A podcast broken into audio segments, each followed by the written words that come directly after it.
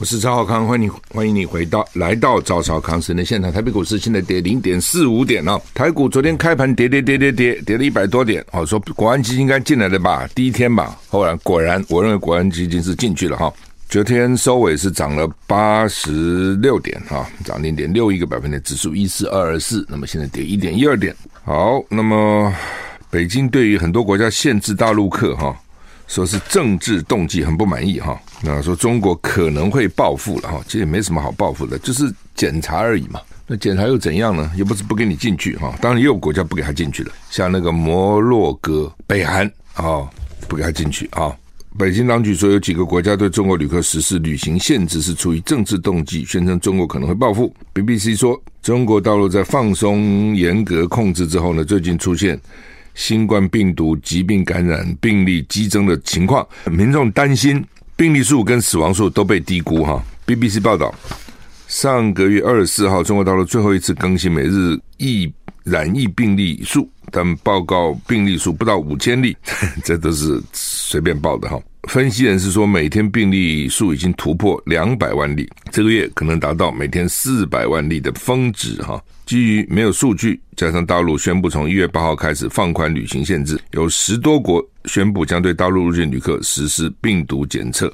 世卫组织敦促中国大陆分享更多的实时信息啊，实在的实，然后呢，时间的时，就是随时的，这要要确实的信息。中外交部发言人毛宁声称，北京愿意改善跟世界的沟通，政府坚决反对。出于政治目的操纵疫情防控措施，将会根据对等原则采取相应措施。欧盟疾病预防机构跟澳洲首席医疗官都认为，高水准的疫苗接种和免疫力可以降低新冠病毒的威胁。不过，包括法国在内，还是有欧盟国家对中国大陆入境旅客实施检测措施。我们也检了，我们也检，而且之前从香港、澳门回来的不检，现在呢，从大陆从香港、澳门转过来的也要检，哈。呃，就是大陆现在不管则不管了，一管就就不管的时候管得很严了，现在不管就是完全不管哈，所以那个数字也不可信，而且各地传出来都是什么五成、六成、七成、八成都染了嘛，哦，所以我看它这么快，速度非常快，那为什么会这样？哦，有人怀疑了哦，昨天晚上有朋友说他们怀疑是空气传染，就是现在大陆的空气里面都是病毒了，哦，否则不会那么快嘛，那到底是不是这样？不知道哦，大陆也不会给你证实，因为怎么可能一下子百分之八十人都染了？对人跟人的接触不可能嘛？然后昨天，昨天有朋友说他在大陆一个亲戚，他没有打没有打过疫苗，没有打。那他是他认为是空气会传染，所以他把他家的门缝还有下水道的缝，各种只要能够外面空气接触，通通密封起来。就这这到现在为止还没染，旁边人几乎都染。所以到底是不是空气不知道哦，因为只有空气会那么快。如果你靠人跟人的接触哈，应该不会那么快哦。说是不是空气里面都是这些病毒哈，所以才那么快。不过当都这么快的时候呢，也都染了，那也就过了嘛。哦，所以为什么我之前有预测哈？我说大概春节过去一到两个月，应该是慢慢就下来了。我觉得这些国家对大陆的人加强检测，检测也没错啊。你现在这么多染，那不检不是都害到别人吗？中国大陆本身对这有什么好抱怨的？你现在的确是这么多人染，也不是假的，对不对？意大利不是说有一个班次百分之五十二都染了吗？当然，这点是我也有点好奇，就为什么会这样？就是说，他们从大陆到台湾的现在四十八小时必须要做核酸检验，或是二十四小时的这个 这个抗抗抗原啊什么检检查，反正就是说，你上飞机你必须要有证明，所以你没有染疫。那怎么到台湾来检查还有二十七点八呢？哦，说从松山进来比较少，所以说现在整个加起来是二十五趴了，那就是四分之一了。哦，但是都不保保证，因为你在机场检查没有，你未两两两天可能会发病啊。哦，所以我认为不止二十五趴。那你事先都做过核酸这些检查，怎么还会有二十五趴呢？这是我就不解啊。就你第一个，他们有有人说是因为在飞机上染，或在机场染，飞机上染那么快吗？从大陆回到台湾，不是说到美国、到欧洲哦，那个一坐坐十几个小时没有嘛？你到了台湾飞机，上海一个多小时就到了，北京也不会就两三个小时就到了哦。这是一种。第二种，他们说，比如我四十八、二十四小时之前做的，那中间被感染了，这当然有可能了哦，这当然有可能。问题只是那么快哦，你会觉得说那么快的速度哦，所以很奇怪啊，为什么会但有人就认为说，台湾这搞政治，明明没有那么多人染疫，说他们那么多染疫，但我觉得台湾搞这也没什么意思嘛。啊，就有人怀疑了哈，反正各种怀疑怀疑论都会有嘛。那也有人认为说，那你就大陆的检测不确实嘛，核酸啊什么这 PCR 检查不测试，那到底怎样？那到底大陆的疫苗有没有用？哦，那有人说呢，这个防疫没什么用，但是防重症还是有用。他们说香港有实验哦，说呢这个防重症还是有用的啊，防中重症啊。解放军歼二十、歼十六战机半夜演练偷袭，预演夜间武力犯台的情境哈。在元旦期间，他们不是已经到了我们新竹桃园外海二十四海里，接近临近区吗？临街区了哦，所以呢，这个台湾的临海三支的天宫飞弹、爱国者飞弹基地当天出现红点，目标警讯大响。那我们的空军派战机去拦截哦。那另外呢，老共自己公布的影片。说空军某基地歼二十、歼十六等多型战机半夜两点进行超视距空战演练，就晚上飞行员还是要目视啊，不能说都不目视啊。但是呢，晚上你目视什么？应该是全部要靠这个仪器了。那他们就半夜两点进行，所以你干嘛在两点进行？所以认为是要演练半夜来偷袭台湾啊。那习近平。这个二零一三年曾经对解放军要求仗怎么打，兵就怎么练。所以呢，将来呢，为什么在晚上练？那是不是仗就这样打？央视报道说，凌晨两点，空军某视训基地展开下半夜跟佛晓飞行训练，进入战斗空域，多型战机超视距空战拉开序幕。歼二十是逆中战机，歼十六是这个战机啊。运八电侦机啊，几乎都联合出击啊，是就是从这边看得出来，大陆将来如果要打台湾，夜间打，怎么个编编队，怎么个编组法哈？从十二月三十一号早上六点到一月一号早上六点，解放军出动战机二十四架在台海周边活动，超过海峡中线及延伸线进入我们西南空域的有十五架次，就是从佩洛西来以后，几乎就没有什么中线了。以前还礼貌上啊，说中线大家不过来，现在更不管了。就每天过来，你也没办法抗议，他也不理你。然后现在更更狠，不只是过了中线，还跑到你二十四海里的临接区哦，离离这个淡水、桃园、新竹都非常接近，非常非常接近，几分钟就过了。哦，如果两岸真的打起来，是很麻烦的，因为太近。有个海当然是好，但是对飞机来讲，有海没海也没什么差别。赫尔松俄军遭重创，死伤五百人。啊，泽伦斯基跟多国元首通话，这好像说是。他们打仗以来啊，从去年二月打仗以来，俄军一次战役死伤最多最多的。那 CNN 说，跨年夜有五百个俄军在南部赫尔松的一次攻击中丧生或受伤。乌克兰军队说，这是又一次对俄军的毁灭性攻击。乌克兰南部武装部队发言人说，这是前线取得成就之一，因为确定敌人的位置，还会有更多的收获。莫斯科方面还没有评论。乌军说，俄军正在集中力量。往巴赫姆特方向发起进攻，希望全面控制乌克兰东部的顿内茨克跟卢甘斯克地区。英国承诺提供乌克兰长期支持，要提供更多的几个礼拜之内要提供提出更多的装备。乌克兰国有电力营运商说呢，反常的温暖天天候正在缓解乌克兰对电网的需求，发电厂提供的电力足以满足负载需求。泽伦斯基一天内跟加拿大总理杜鲁道、荷兰、英国跟挪威首相通话。感谢佩洛西坚定支持乌克兰人民。乌克兰呢，现在天气比较温暖，因为俄罗俄罗斯一去炸他电厂嘛，啊，之前他大家很担心，说冬天过得去过不去啊。不过现在看起来呢，诶，乌克兰温暖，不止乌克兰温暖，欧洲的冬天创高温纪录，那美北美很惨，这全世界到底怎么回事哈？英国 BBC 报道，欧洲多国这个月的气温创下了历史新高，从西班牙到拉脱维亚，整个欧洲大陆一月的。国家跟地区纪录都被打破了。英国我们公司 BBC 报道，波兰华沙元旦测得摄氏十八点九度，而西班牙毕尔包的温度是摄氏二十五点一度，比平均水准高的摄氏十度以上。报道指出，北美先前在致命的冬季寒流造成了六十多人死亡，几天以后，如今面临更严重的风暴，而欧洲的天气温暖。BBC 说，美国中西部部分地区根据预报将出现大雪跟冻雨，德州、俄克拉荷马州、阿肯色州跟路易斯安那州将出现强雷暴，跟龙卷风，但是在大西洋欧洲这一边，大西洋两边啊，这边是美国，那边是欧洲啊。今天初许多地方的天气都很温暖，包括荷兰、列支敦斯登、立陶宛、拉脱维亚、捷克、波兰、丹麦跟白俄罗斯的气温都打破了国家纪录。瑞士气温达到摄氏二十度，天候温暖，影响到阿尔卑斯山滑雪胜地。报道说，不是整个欧洲都很温暖，Scandinavia 部分地区的温度将下降。在而莫斯科预计在周末气温将会降到零下二十度。莫斯科温度很低，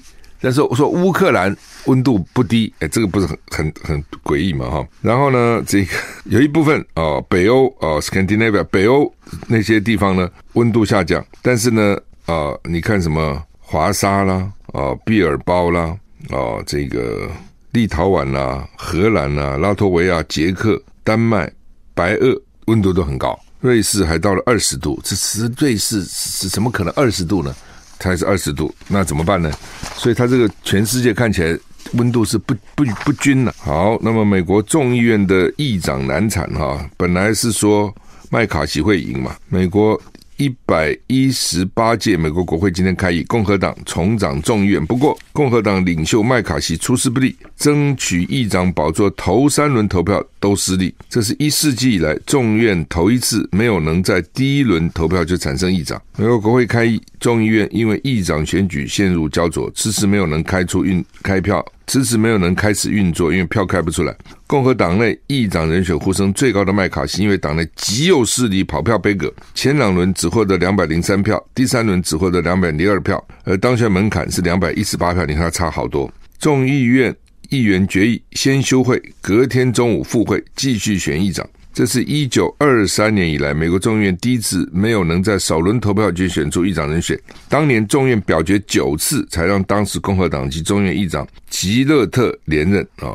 前天、今天前两轮投票有十九个共和党议员跑票。第一轮，共和党极右势力提名前众院自由党主席毕格斯挑战麦凯锡；第二轮则支持俄亥俄州的保守派众议员 Jordan。至于民主党推出的议长候选人，杰弗瑞斯稳稳获得全民主党两百一十二票支持，更显示出共和党的内斗分裂问题。稍早，麦凯锡表示不会放弃竞选议长，将会坚持到获胜为止。哈，那到底美国是怎样？哈，主要就是刚讲他的保守派啊，保守派。那原来是说五个了，这样讲了哈。议长需要多少票能才能够当选呢？要两百一十八票，这是过半。那如果得不到，就一直选，一直选，一直选，选到选出来。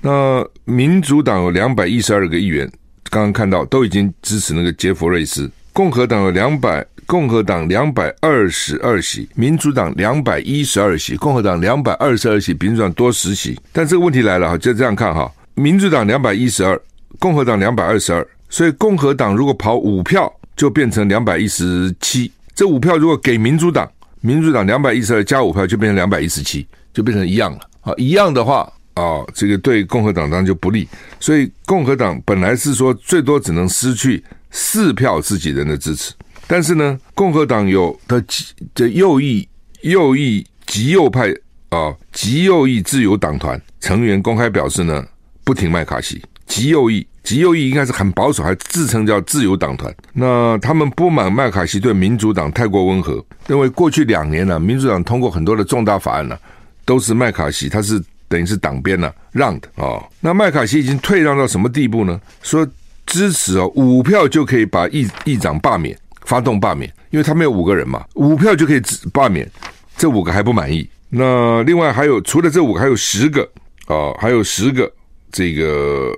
是游离选票，结果我们刚看这个中广的最新新闻，结果居然哈，这个居然跑了十九票哈，所以这个蛮蛮麻烦的，十九票跑票，所以他表决三三轮，这个你没办法哈，就是说虽然你这个党是整体赢了，但是你内部呢有人反对你哈，你还是没有办法拿到议长啊，那最后看要怎么妥协吧，共和党要去支持民主党，大概也不太可能了哈，问题你有没有别人嘛，你别人当选不了啊。那就要拖到什么时候？那就要看马卡西肯让步，再让步到什么地步了哈。好，有的时候少数威胁多数就这个样子啊。当我威胁到你了，当我让你我虽然不够多，但是我也让你当选不了，哎，这时候我的价值就出来了。哦，欧洲那种联合内阁还有这种情况啊，比如说你几个大党，我是很小的党，但是呢，哎，你不过半，你拉了我就过半了。好，通常这种情况就是，好吧，你当总理，我当副副总理嘛。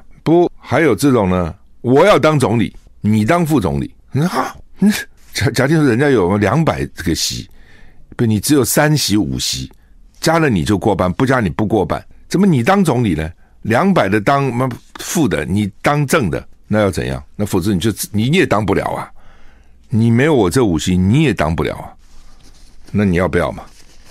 哦。那当然，他条件可能就比如说，你给我当一年，接着接着给你干，类似这样、哦。这就我这我刚刚就突然讲，这好像有很多那种那种机零地有没有？哦，很多土地机零地，它就那么一小块，它就卡在那个地方。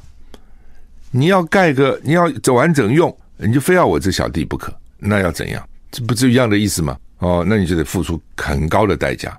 绝对不是跟我说是不是五瓶多少钱？什么五瓶多少钱？对不对？这我五瓶要的可能比你五十瓶要的都多。你要不要你自己看？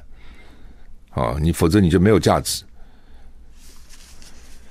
好，所以经常有时候少数卡，所以关键少数。当我是关键少数卡住多数的时候，他其实就这样。那他这个情况还不是别的党啊，是他自己的党，自己党共和党卡住你。你就没办法，所以这个麦卡锡哈，呃，看起来他应该还是会当选，因为没别人了啊。但是就谈条件吧，不过他条件已经放的，就是说五席你都不可以提议罢免我了。他说随时都有可能被罢免，只要这五个一不爽就提出来啊，五个再加上民主党的，他可能就被罢免了啊。所以其实就算干了，也干了战战兢兢、提心吊胆，随时可能会发生变化。好，那么这就像台南市议长一样啊，这个联合报头版。啊，其实昨天就传出消息了。昨天中午啊，检调发动好像二十六路啊，去搜索台南市议长了、副议长了，还三个国民党跑票的议员啊，反正最近那个风风雨雨那些人都被搜索了啊。那议长、副议长都交保了，不过都是好像五十万了、二十万，就表示还是有问题哈，不是没问题啊。那有两个被声压啊，他这个关键在哪里？你看啊，原来。正国会的六席是关键，就民进党啊，正国会的六席是关键。这六席如果不投邱丽丽他们，而投了这边，就是国民党这边五党了，其实是五党这边了。国民党支持五党，国民党票不够嘛，支持五党这边呢，加这六席就会当选就够了。那民进党当然要这六席很重要，但是呢，他没有直接去找六席，他去策动国民党的三席，为什么呢？策动两席还没用，第三席就是关键。第三席策动了，民进党是过半，不要你这六席我都过半，我不要你正国会的六席，我只要从国民党拉三席过来，我就过半。所以为什么之前才传出来说什么投自己一千万，投对方两千万？因为你投自己这边少一票，但是少一票那边不见得就当选了，但至少这边不可以当选，所以投一票一千，投两票两千，呃，投对方两千，绑一起加五千，就说。你如果能够策动三个人一起来，再加五千，为什么？那第三个就是让关键第三席嘛，第三席就是关键第三席是让我当选不当选的关键第三席。所以当民进党策动了国民党三席都要过来的时候，正国会只好含泪投民进党，因为正国会已经不重要了，因为他支不支持，因为我已经拉到三席过来了。那如果正国会一开始说我就支支持民进党，当叫我怎么做我做什么，就不需要拉那个国民党的三席。但因为这六席动向不明，所以呢，要把国民党三席挖过来。挖过来以后呢，这六席就没作用。其实就是这样，你整看布局这个样子。好，所以那个被枪击那个三几枪的那个议员的女儿林依婷，她不是当选了吗？就爸爸后来让女儿当选。林依婷不是还在发表文章骂我嘛？说赵康乱讲哦，我们哪需要国民党的三席啊？我们六席就够了。嘿 嘿，不，你这你在讲什么嘛？对不？你那六六席够，你干嘛要去？挖国民党的三席，就这六席动向不明嘛，随时会跑嘛。上次搞不好就跑了嘛，所以呢，要拉国民党这三席，拉过来以后，你的六席才稳住，就这么简单这个道理。拉过来，六席六席稳不稳也不重要了哦，所以很好笑了，就是有很多时候哦，你不要讲也就算了，你你讲你讲这不是很好笑吗？哈、当然了，检察官有动作，这点我们是肯定的，但是也希望是玩真的了哦。如果说只是做做样子。哦，给大家看看，说我们动了，我们动了，看结果吧。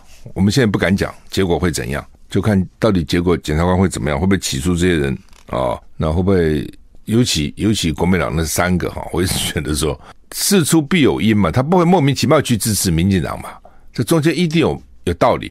好，那么这个台南市议长这次的选举哦，真的会声会影哦，他们这种当然不是只是挖这国民党这三个了哈，事实上呢，之前就传出什么前金后谢什么乱七八糟这一大堆哈。昨天他们不是还在那个就是杨志强的家里面公司里面搜出将近一千万捆好的一叠一叠的现金哈，所以他们都怀疑这是不是后谢哦，已经查扣了哈，那是不是只有这国民党这三个，还是民进党那些人到底要不要给啊？那为什么以前传出来也是啊，也要啊？就以前呢，以前的选举哈，这次我不知道哈。那过以前的选举，经常呢也是啊，议长是对得照顾这些议员哈。那否则议员的选举花钱呐啊，那这个钱议长也出一些呀啊等等类似这样哈。嗯，主要就是说，我们看国民党那三个啊，实在是很可恶的。别让人说哦，就被这样他被人家买完了以后呢，还要去骂国民党不团结啊哦等等等等等等。其中一个还是黄复兴眷村推出来的。哦，所以眷村都这个传资料来，都那些父老们都难过，都哭。我说自己还不知道还能投几次票，怎么选出来人变成这样子哈？这 这个哈，就是还是黄复兴的哈，就是退出于官兵嘛哈，那个党部叫黄复兴，照理讲应该是对国民党最忠坚坚贞的嘛，啊，对中华民国最坚贞的，那怎么会发生这样的事情呢？哎，有我就在我在观察很多，有时候在想说，很多时候哈，也不知道该怎么讲啊。就是说，你当议员啊等等之类的，有的人是环境很好的，比如他原来就是建商，他赚很多钱，他议员可以保护他，对不对？那有的呢就一穷二白的，也有的啊。比如黄复兴他不有钱嘛，他怎么会有钱呢？那这个时候有的时候呢，就看你引诱到的时候，你能不能抵抗了。有的有的人一辈子可能也没。不碰过那么多的钱呐、千万、两千万，对不对？哇，这是诱惑很大哦。就像最早的时候，有些议员他也有那种什么建设、建设地方建设款，有没有？哦，就是台北市没有，但是很多台乡下有，就是市政府、县政府就跟你合作，一个议员给你们多少钱，你们自己去运用啊、那他就这是我我的 quota，我我一年五百万，我一年有一千万。我就找这些小型工程啊，帮你修个水沟什么，中间他就是分钱呐、呃，对，为什么你为什么拿这个工程呢？我因为是我的关系，这是我的 quota，这是我的配额啊。哦，就有不少这议员被抓的，被判刑的。那另外就是助理费，有没有助理什么什么什么搞？我就观察到有些那种我知道他是那种所谓有钱型的这些民意代表，他没事，为什么没事呢？他眼眼里根本就把把这什么助理费放在眼里，他就搞这助理费干什么？他这别的地方赚钱呢、他不需要在这个地方赚钱呐、他盖个房子，搞个地，不赚的钱才多啊，对不对？他干嘛跟你在助理费，跟你助理在那边吭吭吭斤斤计较呢？他干嘛这个小型工程就给你？他搞的是大型工程，所以我就注意到，反而哎，有些人被认为说他是那种那种财团型的，他都没事，反而是平常觉得好像蛮。形象还可以的，或是他就是甚至包括黄复兴出来的，他有事，为什么一辈子没看过这个钱啊？这钱来了，他能够引诱住不容易啊！啊、哦，这看的有时候蛮感感慨的，真的蛮感慨的啊！哎，好吧，这个苏贞昌先说要发现金了，蔡英文也跟着说要发了。是他们讲好的，还是苏贞昌就不管了？现在为了他阁魁保卫战，反正呢，就等于是买他这个官位的钱了，冲出去讲。然后蔡英文不得不同意，你不知道里面的到底怎么？因为蔡英文在三十一号还讲说钱要在刀口上啊，意思就是好像不赞成发这现金呐、那怎么突然苏贞昌就是要发了呢？当然中间有一个过程，就民进党的立委都反对了，民进党立委都说该发，因为他马上要选举了嘛。明年一月就要选立委了，在一年就要选了。现在立委现在在备战，你看九合一议员选完，先变立委选，哦，很辛苦的。那现在已经开始跑了，开始动了。那这次民进党选的不好，所以他们就想说，哈，至少发个钱，大家爽一下嘛。啊，那发了钱，大家是不是就是爽哦，就会投你？我看也不见得了，钱拿归拿了，哦，投归投了。老百姓聪明得很了，哦，但是呢，至少哈比那个把胃口吊起来哈，说要发发发不发哈好嘛，一定是这样。而且这种慷他人之慨又不是自己的钱，对不对？那政府出就出吧，所以苏贞昌，而且苏贞昌以前是反对现金的，你记得吗？以前发那个什么几倍券、几倍券的时候，哦，他就一直讲说现金不好，他那个几倍券可以创造什么价值，可以什么几，哎，反正就是只可以可以扩大几倍的消费等等，讲半天。那现在又发觉呢，好吧，发现就发现金吧，啊，你们都喜欢现金，我就发现金吧，而且快。但再快哦，能够多快？因为他们说还是要立法院通过哦，那立法院配合啊，朝野立委没有人敢反对了啊。我想要真的要配合，立法院是可以挑灯夜战都可以配合的。那既然要发啊，他们就想快点发吧，快点发，这个边际效益高一点嘛，过年嘛。其实其实这个这个所谓税收超收哈。那是个假的啦，哦，所以我讲民进党是金光党。什么叫假的呢？就是说什么叫税收超收？就是说这个超收什么意思？是他自己编的一个目标嘛？就是说，我说啊，比如说明年要收一兆的税，这我定的，然后就我收到了一兆五了，我就说我超收了五千亿。那这一兆怎么定出来的呢？他就定出来一个这个税啊，所以它叫超收。那另外一方面呢，就是说，因为哈，他很多的钱没有放在一般的预算里面。他用特别预算去编哦，你比如说什么前瞻八千八百亿啦，纾困八千多亿啦，哦，国防预算买这个机啊，买在买无人机啊，买这个炮啊，买一堆东西啊，他都用个特别预算去编，就不在不编在你常态预算里面，甚至还去举债。他现在这个整个我看欠债大概欠了两兆多，另外就亏损，台电亏损两千五百亿，中油亏损两千多亿，加起来亏损四千五百亿。台铁累积的四千多亿就不要说了，到处是窟窟窿，到处在欠钱。那所以呢，什么意思啊？就是说，譬如说，举例来讲，我现在编的说，我预算我的那个那个明年预备收两亿两两兆的税哈，那我政府呢就去做两兆的预算，我要花着花着，那两兆预算跟我两兆的税大概打平，类似这样，好，或是来举债一点。啊，或是我预算呃预备收两兆的税，让我的支出可能两兆一千亿，两兆两千亿，所以我负债一千亿，负债两千亿，这个都还可容忍。他很多其他的钱，他没有放在两兆的预算里面，没有放在两兆一的预算，他用特别预算编，那是另外的。所以他这是一个取巧的，民进党就用这种投机取巧的方式，他其他地方欠一屁股债，包括劳保的补贴等等一堆，所以他哪有真的？超收四四千五百亿呢，所以超超收是说我整个政府的开销都打完了，我还剩，那才叫做剩嘛。他只看常态的预算，我编了多少收入，编了多少支出，哦，他没有看到他其他特别预算去那边欠的钱，还有国营事业赔的钱，他都不看那个东西，哦，所以你问我该不该发这个钱，我跟你讲，其实是不该发的，他没有多的嘛，他是骗你的嘛。他原来是要来吹牛，他很厉害嘛。好了，这一吹，你自己要吹嘛，人家就打蛇随棍上了。你说你有钱，你说你还剩，那老百姓苦哈哈的，那你不该分点钱大家花吗？那他是说不能说我我我我骗你们的，所以他只好说，哎呀，钱要花在刀口上啦。哦，我们一千亿做这个，一千亿不贴贴台电啦，一千亿贴贴这个什么劳劳劳保啦，贴贴这个，我们啊只剩下一千八百亿了。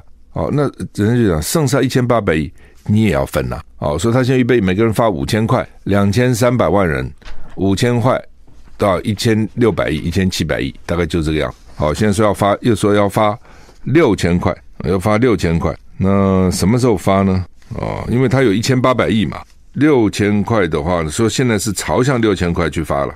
呃，但是还是要等到年后，他现金的好处直接汇到你户头里去了，不用再去领那个券啊，搞半天了，搞死人领那个券哦，然后花的时候有各种麻烦。现金之前又怕说你存起来，他现在也不怕了哦。那现在又有人说有钱人干嘛发要排富？问题他现在比较难排富，为什么哈？他是还税啊，税从哪里抽来的？税的这个有钱人抽的，你跟他抽的税，你现在还税，你不给他，当然你也可以硬干不给他了。哦，这些有钱人也不会那么在意了，在乎你个五千六千，对不对？几千万的税都交了，还在乎你有五千六千块吗？哦，那只是你自己叫做还税于民，你就还给是没有交税的，或者交比较少税的，然后对交多税的人你不还，好像这这虽然他们不在，应该是不在意，可是好像也讲不通了哈。反正我就告诉你哈，这就是一场闹剧了。一个国家的政策哈，到民进党手里啊，真的就变成闹剧一场。包括两岸政策，包括是都是这样闹剧一场。有时候你在想说，奇怪哈，一就算一个公司的经营，这个公司的主事者都应该很小心，至少这个公司有个几十人、几百人、几千人的员工，你要照顾到，对不对？他的前途、他的生计，一个国家两千三百万人的前前途、财产、性命，政府能够这样给你搞啊、这次实在也是真的是不负责任到极点。唉，那怎么办呢？哈，那苏贞昌当然为什么这次反应快呢？我想他也许想用这个哈来作为他是不是能够继续干的一个一个理由。那蔡英文为什么非要他干不可能？第一个，民进党没什么人了，九合一选举损兵折将，对不对？一个一个都下来了，尤其选书还罢了，那还抄论文啊什么这种多难看嘛！啊、这是一个。第二个呢，他真的要去平衡那个赖清德，蔡赖不合，这个大家人尽皆知，所以呢，他也不能说。全部都让赖清德规划旁听，他也必须要 balance。那苏贞昌这个平衡的能力是有的，个性又强，对不对？然后呢，要吵架来吵啊，谁怕谁？所以有有的时候呢，在这个时候对蔡英文来讲，苏贞昌是有用的，能够帮他挡住。好，那么春节到底他们会不会罢工了？哦，他们现在不讲罢工了，他们就讲他们请假了啊。那因为现在有两个行情，哦，不只是长荣，长荣只跟长荣有关。哦，那另外呢，这个陶琴，陶琴主要是华航哦，因为最早的时候就是一家航空公司嘛，就是华航嘛，陶琴从华航组成哦。那现在要怎样？哦，因为他们就说疫情的时候都是货运在赚钱呐、然后这些这些行情就在那边搬货啊、搞啊、弄啊，弄了个半天，结果他们是用一个航次一个航次来算的，所以收入并不高，收入不高，他们的钱是一架飞机下来收多少钱，一架飞机下来多少钱，那航次是减少了。所以呢，收入不高，所以说他们赔钱不给他们钱，他们当然不服气。好，我们时间到了，谢谢你收听，再见。